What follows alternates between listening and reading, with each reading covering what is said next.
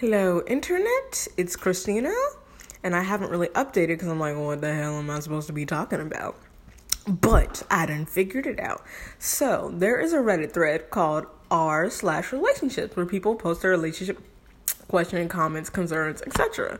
And we all love reading about other people's problems, right? To put our own in perspective, make us feel better, and to give our opinions like other people care about them. So, hopefully once a week, I will read some ones. We'll just scroll together, find some interesting ones, and then I will give my commentary.